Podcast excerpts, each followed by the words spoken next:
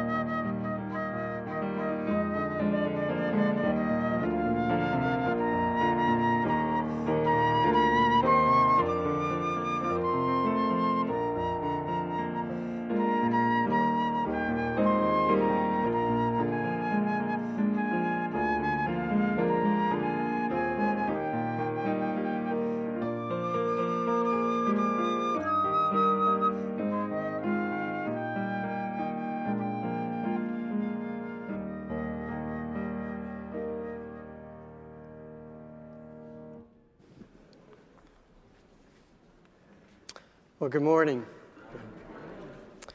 Well, the very first announcement is um, we, our live streaming is down. Uh, uh, someone at some time in the morning or last night or whatever ran into a telephone pole, knocked that out, and the cable underneath it as well.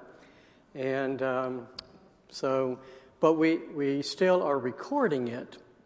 And, uh, and it will get it up, at least on YouTube, sometime whenever we get our um, uh, capabilities back. So it won't be lost forever uh, on that. Um, now, the other announcements are, are this. First, we want to welcome those who are visiting with us. Glad to have you here. And um, we do have bags to, to give to our visitors. And we'd love for you to pick those up. And if you'd like to know anything about the church, there are cards in the chairs in front of you, or they're back there in the Welcome Center, and I'd be glad to call, talk to, or visit anyone who would like that. Now, this is our last week of two services. We're finally, after over a year, going back to one service next week at the old worship time of 1030. And most of the seating here will be like it is over here on the left side. We'll get back to that original seating, except for the last two rows. So there'll be three rows back there for those more comfortable with Mass, uh, uh, for you to be able to sit uh, there as well. So that's next Sunday at 10:30. Uh, We're finally meeting again to, together, all of us.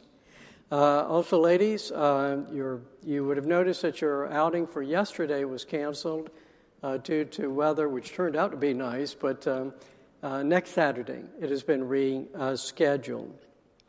And then for the last one, I need to read to you a, a called congregational meeting uh, for next Sunday. A congregational meeting has been called for Sunday, April the 25th, for the express purpose of receiving and acting on the resignation of Marion Clark uh, effective June the 1st. So that's next Sunday after the worship service.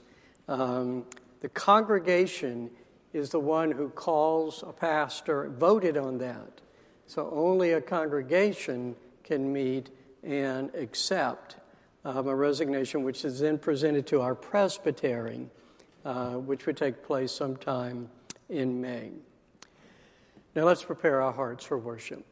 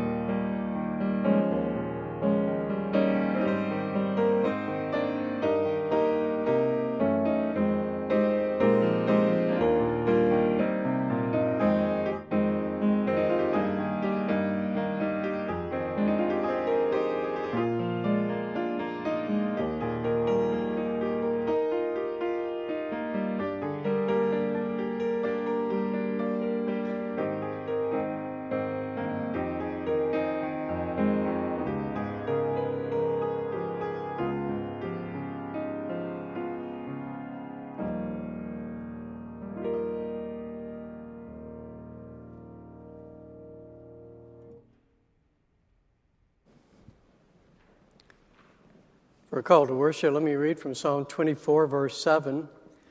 Lift up your heads, O gates, and be lifted up, O ancient doors, that the King of glory may come in.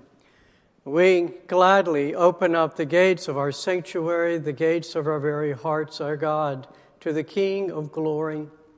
We give you praise for our Lord Jesus Christ, who has won great victory for us. And we pray now for the blessing, the anointing of your Holy Spirit upon us.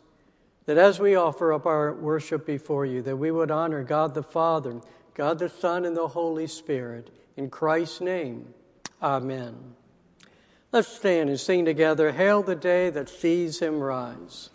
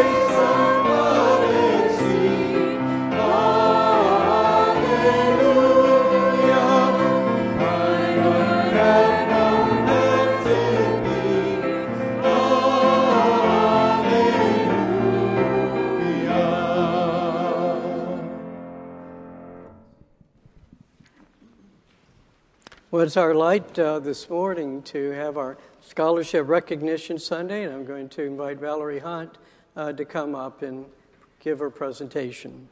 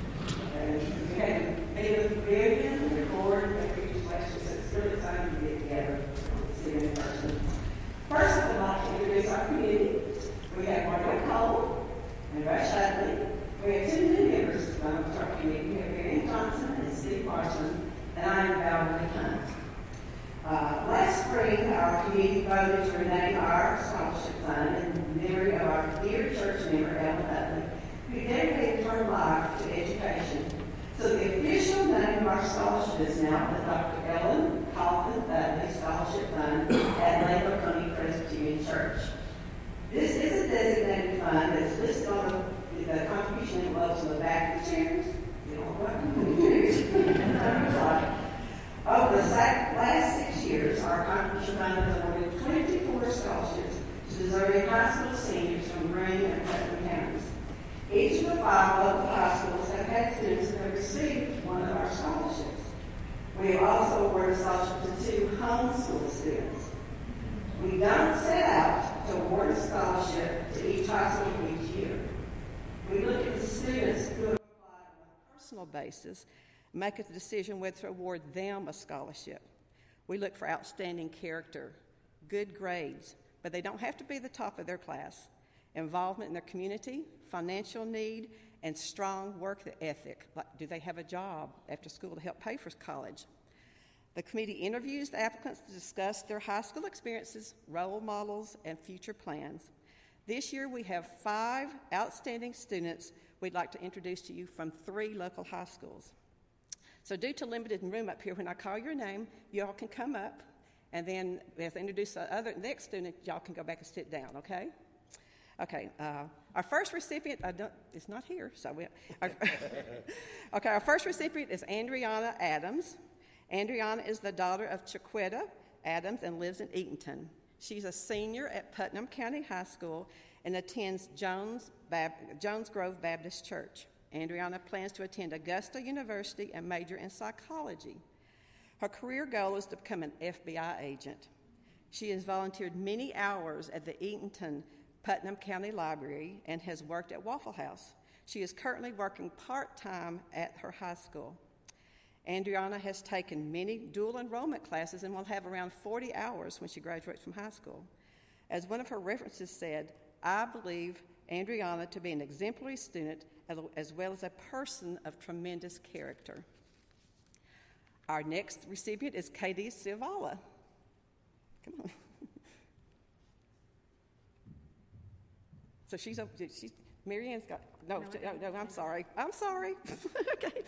Katie is the daughter of Todd and Michelle Sivala and lives in Greensboro. She, she is a senior at Lake Oconee Academy and attends Lake Oconee Church. Katie pl- plans to attend Georgia Tech and major in mechanical engineering with a minor in industrial design.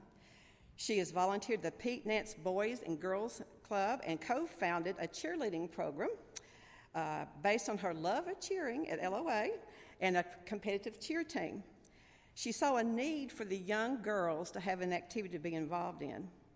Katie also works the Iron Fork as a waitress and hostess and use her artistic talents and to design a new dessert menu. she states, quote, My faith in Jesus Christ is one of my core values, which has led me to make service a priority in my life. Thank you, honey. Okay. Our next recipient is. Oh. go. You go back, sit back down. Okay. Huh? Yeah. Huh? Are you doing a picture? okay. He's done Okay, he's already done it. He's doing it. Okay. Okay. Uh, yeah, fine. okay. We wing it sometimes. What can I say? Our next recipient is Tiffany Hernandez Solanas. I know she has you. I do have.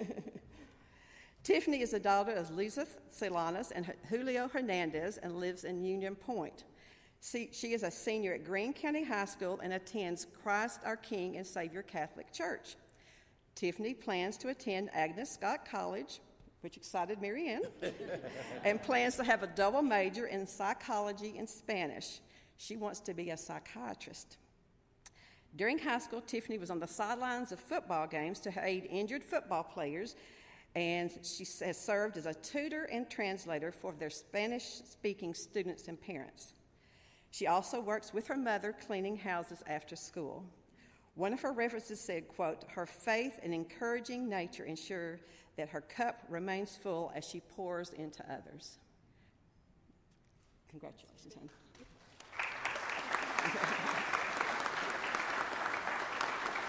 our next our next recipient is Jada Wingfield. That's me too.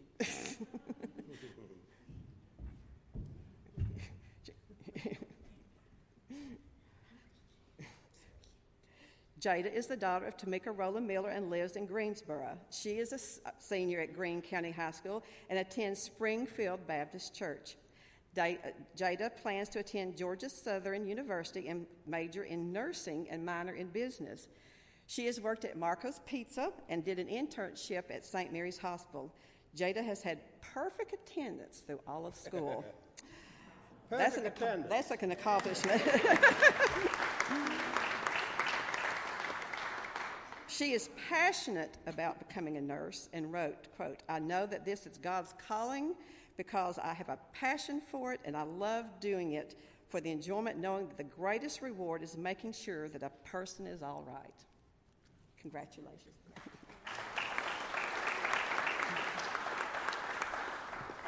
Our last recipient is Cameron Wright.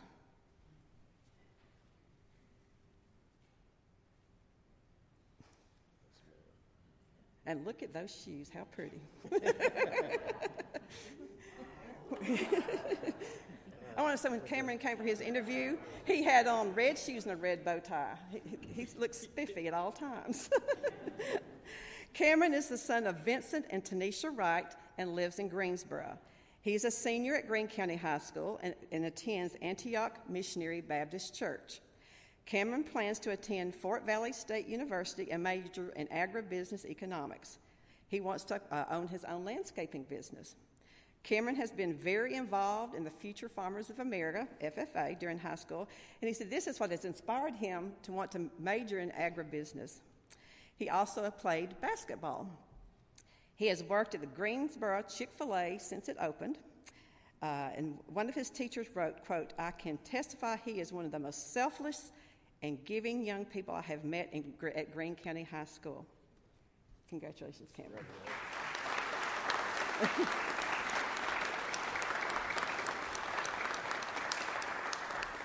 we want to congratulate each of these students. Your work ethic and strong faith will serve you well as you pursue the next chapters in your life as you go off to college. And Joshua 22 5 says, Love the Lord your God, walk in his ways, obey his commandments, hold fast to him, and serve him with all your heart and all your soul. Remember whose you are, meaning that you're a child of God and let your example for others to see him through you. Congratulations. And, and Pastor Marion's going to uh, close us with a prayer. Thank you. Actually, and I appreciate Valerie made sure that um, this was done while I was still here because I was part of the original committee. And let, let me just say this if you're ever feeling down about the future and about the younger generation, there's nothing more heart lifting. I've sat in and I, I missed this particular class, but sitting in and listening to the testimonies and, and meeting these young people, I mean, you feel good about uh, the future, the, uh, just the outstanding character, and it's a great blessing uh, to this team. They have a ball uh, interviewing uh, these young people. Let's, uh, let's have prayer. Our Father, we do thank you for our Lord Jesus Christ. We thank you for the salvation we have in him. We thank you for the work of your Holy Spirit to, to give, according to your will, uh, gifts, abilities, character, and uh, to, to, bring such common blessings uh, to, to people. We, we celebrate the gifts and the character uh, that you have given to these uh, five young uh, people. Uh, we thank you for Andriana, for Katie, for Tiffany, and Jada, and Cameron. And we pray your blessings upon them as they go forth into the future, as they go forth to college, and then as they step out into the world and their careers. Uh, we pray for them that you will both bless them, but that you will use them to be a blessing to many whom they will encounter in their lives, as we trust you will. We thank you for their families who have shown them love and have given them support. And we pray for your continuing encouragement of them. And so we commit them before you and pray this all in Christ's name. Amen. Thank you.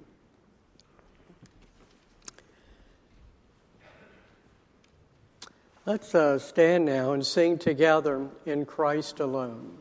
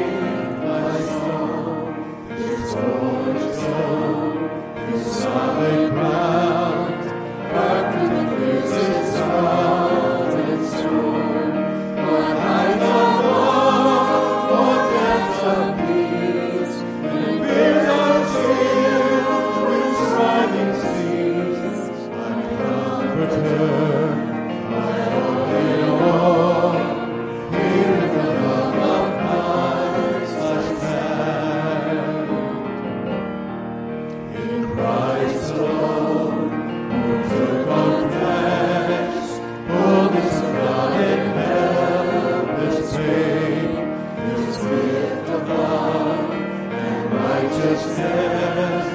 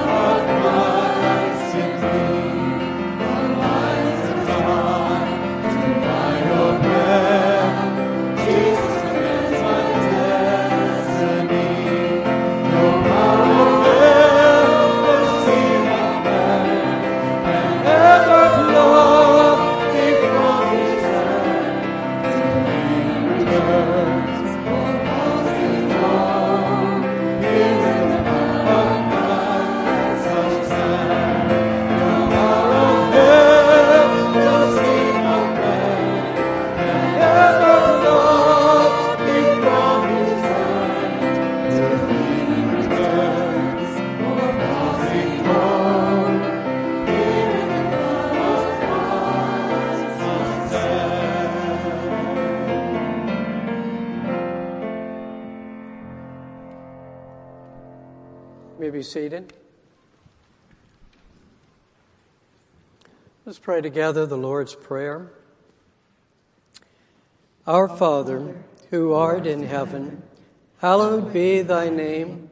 Thy kingdom come, thy will be done on earth as it is in heaven. Give us this day our daily bread, and forgive us our debts as we forgive our debtors and lead us not into temptation, but deliver us from evil. For thine is the kingdom, and the power, and the glory forever. Amen. And our Father in heaven, we do pray that uh, this very morning we will hallow your name in our worship. We pray for your name to be honored, to be hallowed throughout this world. We pray for the coming of your kingdom for the return of our Lord Jesus Christ, in which He will consummate that kingdom. And He will come as our great King of glory. We look to that day. We pray that meanwhile that we will be found faithful here upon this earth as His servants, gladly serving Him in His kingdom, that we might be found faithful unto you. We pray for your will to be done on earth as it is in heaven, to give us the eyes to see your will being done on this earth. We might see uh, the very army of glory that is about us and carrying out your will until the ter- return of our Lord. We pray that you would give to us our daily bread. We pray that for this very morning that you will feed us uh, with the bread of your word. We give you thanks for the bread of our Lord Jesus Christ. We do pray for you to provide for our physical needs. We lift up uh, our brothers and sisters who are, are ill, who are afflicted with pain, and we pray for their healing. We pray with those who are praying for their loved ones and praying for, uh, for infants up through old age. And we uh, commit them before you and pray for your healing power and your provisions for them. We pray for your provisions for our country, those who have lost loved ones in the last uh, a week or two weeks uh, through violence. In particular, we pray for their comfort, your mercies to be with those families. We pray, our Father, that we not be led into temptation. You know our weaknesses. Pray for your protection, that you would deliver us from the evil one. We make this prayer acknowledging that to you belongs the kingdom and all of the power. To you is to be all of the glory forever. In Christ's name, amen.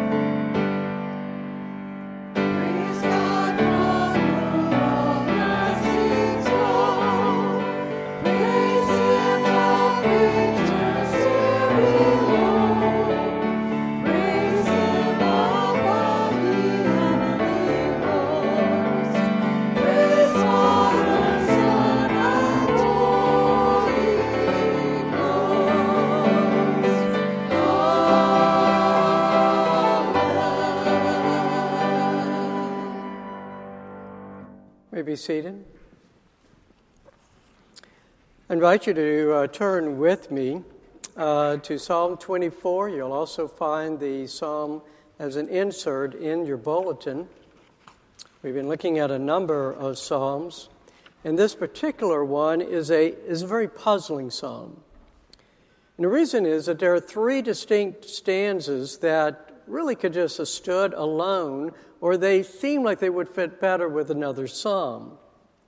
So look at the first stanza in verses 1 through 2. They, they present God as a creator, and you would then anticipate a psalm about creation. Okay?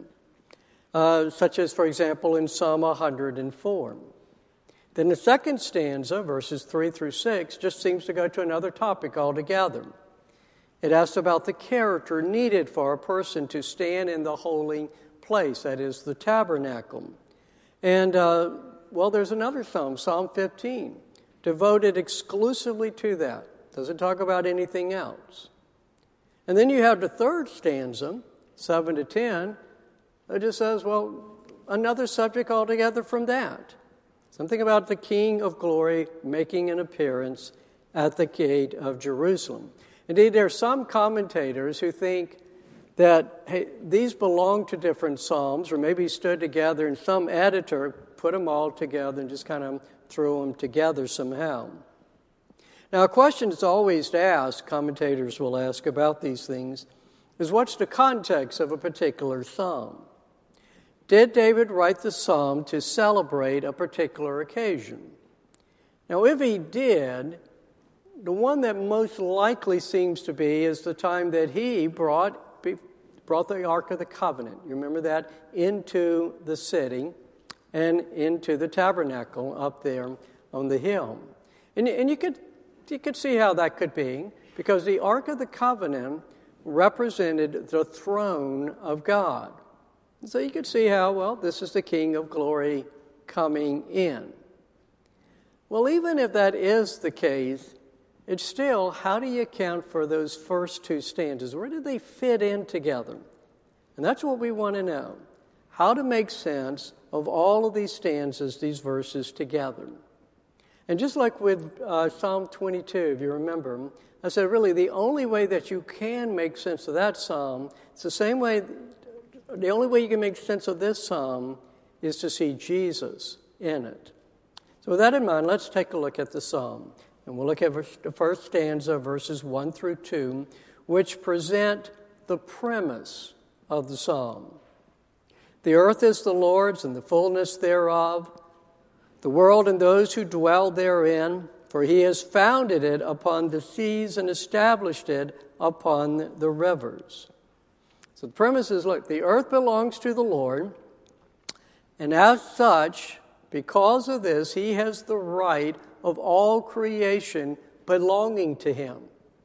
And all the creatures, by virtue of God being their creator, they owe him his due worship and service.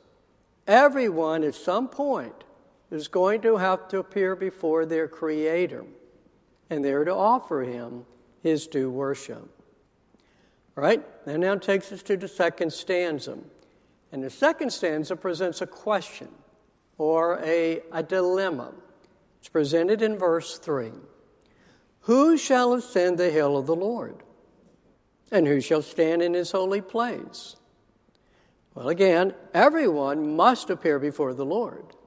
The question is who can actually do so without bringing destruction or condemnation upon themselves. Now, the hill of the Lord is Mount Zion, and on Mount Zion sits Jerusalem. Okay.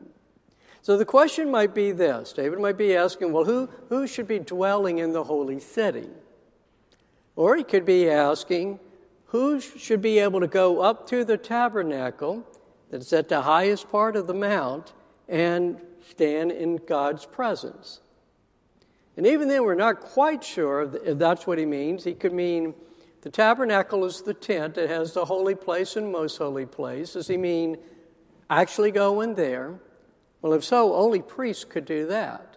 And he could be asking, what is it that a priest needs to go into, uh, into the tabernacle? Or he could mean kind of that whole courtyard that's around the tabernacle.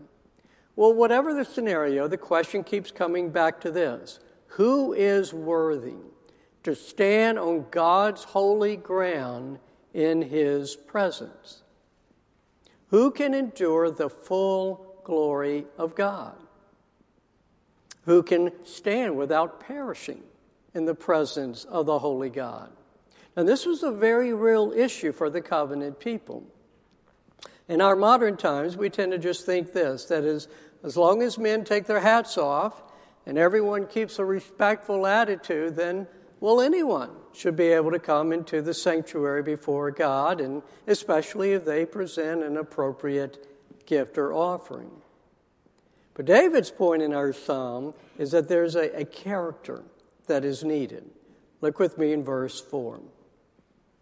He who has clean hands and a pure heart, who does not lift up his soul to what is false and does not swear deceitfully. So the person who qualifies is the person who is innocent of any wrongdoing. Okay, that's what it means to have the clean hands. Someone with a heart of pure thoughts, pure intentions. It's the person who never turns his heart to what is false, never lies. In some, it's the person who never sins, whether in thought, word, or deed. Now, one might argue that, well, look, that's not what David means here. He's not that extreme. That what David is really speaking of is just someone, for the most part, has, you know, is a good person. Okay? He or she has integrity, can be trusted, is, is known for sincere faith and love for God. And so then what David is saying that whoever appears before the Lord for worship, you know, needs to have a basically good character and do it with a sincere heart. And so, for example, in Isaiah chapter 1, 10 to 17, God talks about this. He complains of worshipers who make a big show of coming and they got all the outward uh, accoutrements that they think are, that shows that they're offering good worship. And he says, Look, your, your hearts are not right with me. And as evidence that they have bad hearts, he presents the injustices that they allow or commit. Let me read it to you. This is again Isaiah 1 and 16 and 17. Wash yourselves, make yourselves clean. Remove the evil of your deeds from before my eyes. Cease to do evil. Learn to do good. Seek justice. Correct oppression. Bring justice to the fatherless plead the widow's cause. So maybe that's all that David has in mind. That is, if he's just thinking about who can go up into, well, who can live in Jerusalem, or maybe who can go up and, and offer their sacrifices. In other words, maybe David is just thinking about, you know, just kind of getting along in daily life. And for if that's the case, then look, a basically good person God will bring blessing too. Now let's go verses 5 and 6. He will receive blessing from the Lord and righteousness from the God of his salvation. Such is the generation of those who seek him, who seek the face of the God of Jacob. And that actually is a common theme in the Old Testament that there are the righteous who do seek after God and they, they seek to worship Him, they seek to serve Him, to follow His laws, and such a person can anticipate blessings. So, for example, in the book of Proverbs, 66 times the righteous person is mentioned. And in many of those cases, there's a reference to the blessings that the righteous person will receive. So maybe, maybe that's all that David has in mind. But I want us to take this this concept of a righteous person a notch higher. What if David is thinking about something more than just living in the city or even going up to that tent, that tabernacle? What if he's really contemplating about truly appearing before the Lord? The Lord, who, as he says, created the earth, all that dwells in it. The Lord who, above all traits for which he is known, he is a holy God. that's what he's thinking about, then being good enough is not enough. And David would have understood that. He writes in Psalm 130, verse 3 If you, O Lord, should mark iniquities, O Lord, who could stand? No one could. Or he makes reference to himself in Psalm 51 I know my transgressions, and my sin is ever before me. Against you, you only have I sinned and done what is evil in your sight, so that you may be justified in your words and blameless in your judgment. Behold, I was brought forth in iniquity, and in sin did my mother conceive me. Now, I could have given other examples, but you get the point. David knows that in truth, there is no such person as one with clean hands and a pure heart. He would have understood the feelings of Isaiah, who did actually appear before the holy God. And here's how Isaiah responds Woe is me, for I am lost, for I'm a man of unclean lips, and I dwell in the midst of a people of unclean lips. For my eyes have seen the King, the Lord of hosts. So honestly, who can stand in the holy place in the presence of the holy God? Now, let me give you an illustration uh, from the Old Testament. It's the time when the, the new temple has been built by Solomon. Okay. The priests have carried the Ark of Covenant into the Holy of Holies. Okay. This is 1 King uh, chapter 8. And when the priest came out of the holy place, a cloud filled the house of the Lord, so that the priest could not stand to minister because of the cloud. For the glory of the Lord filled the house of the Lord. A cloud is what is referred to as the Shekinah cloud. It is the, uh, the glory cloud. It, when it appears, it represents the presence of God. And so, as the as was being illustrated there. Again, who can stand in the holy place when it is filled with the glory of the Lord? Who's holy enough? Righteous enough? Who is clean and pure enough? That's the question that's being raised. And right in the middle of that contemplation, a voice suddenly rings out, demanding our attention. It's in stanza 3, like in verse 7. Lift up your heads, O gates, and be lifted up, O ancient doors, that the King of glory may come in. Who is this King of glory? The Lord strong and mighty, the Lord mighty in battle. Lift up your heads, O gates, and lift them up, O ancient doors, that the King of glory may come in. Who is this King of glory? The Lord of hosts. He is the King of glory. It is this stanza, it's this voice calling out that brings clarity to the other stanzas and verses. It provides the answer to that question, the, the solution to that dilemma of stanza two. There is one, and one only, who is worthy to enter and stand in the holy place. And he is the, himself the King of glory. Indeed, he is the Lord. Remember, in capital letters. That means we're speaking of Yahweh. And he is one who has already proven himself mighty in battle. He is that Lord of hosts. That is the word Sabaoth. He is the Lord of a mighty army. And he has won a great battle over enemies. And now he's marching into the city up the hill into the holy place, and there he will receive blessing from God, and he will be vindicated as the righteous one. Now, I started off by saying that we need Jesus to interpret this psalm, so let's go about doing it now.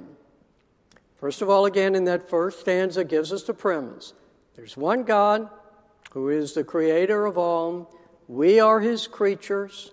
And therefore, because of that, we are to offer him the worship and service that is due our Creator. But, as stanza 2 presents, there's a problem. Who can stand in his presence without condemning ourselves? The problem is, is that the fall has taken place. And so, as David says, look, we are all born in sin. Now, we might seem to vary in the degrees of our goodness and of our service to God, but that does not give the real picture. For whatever good may be found in anyone, like that's what's given by the Holy Spirit, by God's common grace. The real picture is that the heart of every man and woman, well, it's what's revealed in Romans 3. In chapters 1 and 2 of Romans, Paul has been making the case that, look, no matter how good a person may seem, no matter how religious they, they may be, everyone has the same heart condition. And then he presents it here in, in chapter 3. Let me read it to you. For we have already charged that all, both Jews and Greeks, that is everybody, okay, are under sin. As it is written, none is righteous. No, not one. No one understands. No one seeks for God. All have turned aside. Together they have become worthless. No one does good, not even one. Their throat is an open grave. They use their tongues to deceive. The venom of asp is under their lips. Their mouth is full of curses and bitterness. Their feet are swift to shed blood, and their paths are ruin and misery. In the way of peace they have not known. There is no fear of God before their eyes. Now we know that whatever the law says, it speaks to those who are under the law, so that every mouth may be stopped and the whole world may be accountable to God. Now, again, that, that sounds extreme. We look at people and say, well, you know, you're not that bad. But again, the point is, is what is in the human heart. And so again, who shall ascend the hill of the Lord? Who shall stand in his holy place? And we may outwardly do good works, outwardly we have good characters, but they do nothing but, of, but cover up the evil that is within. And they cover up nothing before God who sees quite clearly in our hearts. What then? Where is our hope? Well, it is in none other than Jesus Christ, the Son of God, God the Son, who is the King of glory. He is the Lord of hosts who is strong in battle. And what is the battle that he has won? It's a battle that he won on the cross, in which he defeated Satan, defeated even death, in which he vanquished the host of Satan. But there's still a problem. What about our sin stained condition? Okay, it's great. Jesus has defeated our enemies we nevertheless we, we remain guilty. We're still polluted by our sins. What then? Well, let's go back to the, the last stanza, stanza three. King, the Lord of glory is coming in. Well, what is it that he's coming in to do? Now, the second stanza presents the correct setting of the psalm, that he's, well, he's coming into the city, he's entering Jerusalem, He's going up to the holy hill, to the holy place. And what is he going to do there? He's going to stand in the presence of the holy creator. Well, for what purpose? Well, now, for those of you who follow along in our study of Hebrews, when you cannot help but think about what it teaches that Jesus did in the heavenly temple or the heavenly tabernacle. Let me read it to you from Hebrews 9 11 and 12. But when Christ appeared as a high priest of the good things that have come, then through the greater and more perfect tent, not made with hands, that is not of this creation, he entered once for all into the holy places, not by means of the blood of goats and calves, but by means of his own blood thus securing an eternal redemption. And then on to verse 24. For Christ has entered not into the holy places made with hands, which are just copies of the true things, but into heaven itself, now to appear in the presence of God on our behalf. So this King of glory has entered And not an earthly city, not an earthly tent, not a temple of stone. He has entered into heaven itself, into the true heavenly tabernacle, into the very presence of God his Father. But he has not come empty handed. He has brought with him the offering of his own blood that he shed on the cross. And with that blood, he has made the offering that cleanses us from all of our sins and that secures for us an eternal redemption. By his blood, then, we now follow him into the most holy place, into the presence of God, and we're received in chapter 10 of Hebrews, 19 through 22. The writer says, Therefore, since we have confidence to enter the holy places by the blood of Jesus, by the new and living way that he opened for us through the curtain, that is, through his flesh. And since we have a great priest over the house of God, let us draw near with a true heart and full assurance of faith, with our hearts sprinkled clean from an evil conscience and our bodies washed with pure water. See, what he's saying is this look, we've had to stand on the outside of the holy place, our sinful state keeping us out. We can't get in there into the presence of God. But lo, our King has arrived. The King of glory from his victorious battle against our enemy who held us in bondage to sin he has arrived and he has entered the holy place, but not merely for his own sake, but for ours. And he has not shut the door behind him. He has opened wide the gates. He has torn in two the curtain that kept us out of the most holy place. He has made offering for us so that our Creator opens his arms to us and welcomes us into his glorious presence. Now, this understanding of what Jesus Christ has done for us, it should encourage us and it should admonish us. It should encourage us in that it, it removes this heavy burden of trying to prove, trying to make ourselves good enough to stand on that holy hill. And how often we, we've worked at that very goal. We, we've you know, recommitted ourselves over to the Lord again and again. Or we think of ways that we, if we do penance, that'll make up for our wrongdoings. Or we will try through sheer willpower to, you know, to feel reverence. We'll do good works. We'll act as religious as we can, trying to clean our soiled hands, trying to purify our hearts. And what do we find? We just find that it is hard work and we can never be sure if we have done enough. But when we understand what Christ has done for us, we can rest. We can rest in that sufficient work of our Lord Jesus Christ, and we can confidently follow him into the throne room of our Creator. Understanding what Jesus has done, it encourages us, but it also admonishes us. Because the other extreme, we can be filled all the time with self doubt, or even worse, we can start to rely on our own righteousness. And we always, when we do that, we make comparisons. We have to understand, though, that there is no one who's cleaner than others. There's no one who gets closer to God's presence than others. Romans 3:23 states plainly, all have sinned all fall short of the glory of God.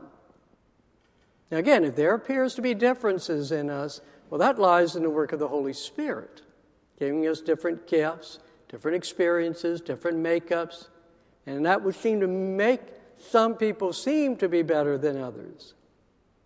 But as was demonstrated, the hearts of us all are evil and need the atoning work of Jesus. And we need the sanctifying work of the Holy Spirit as we sang, in Christ alone our hope is found. So let us honor our Lord Jesus Christ, who alone is the King of glory. Let us give thanks to our King, who became our high priest, And truly, he is worthy to be crowned with many crowns. We give you praise, our God, for our Lord Jesus Christ, the King of glory, who has won the great battle for us, who has marched up into, the, into heaven itself, into the heavenly temple, and there has made the offering for our sins, that we may follow him. And we do gladly follow him. In his name we pray. Amen. Let's stand and sing together. Crown him with many crowns.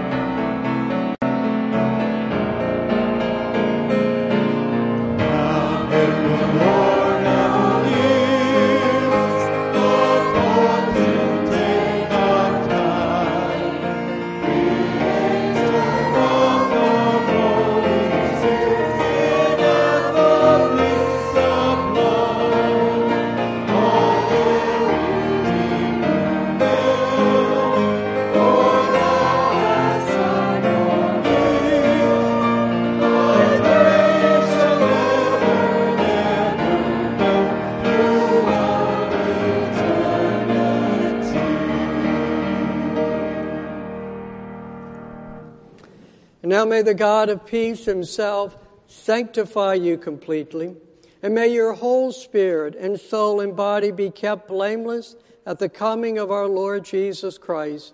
He who calls you is faithful. He will surely do it. Amen.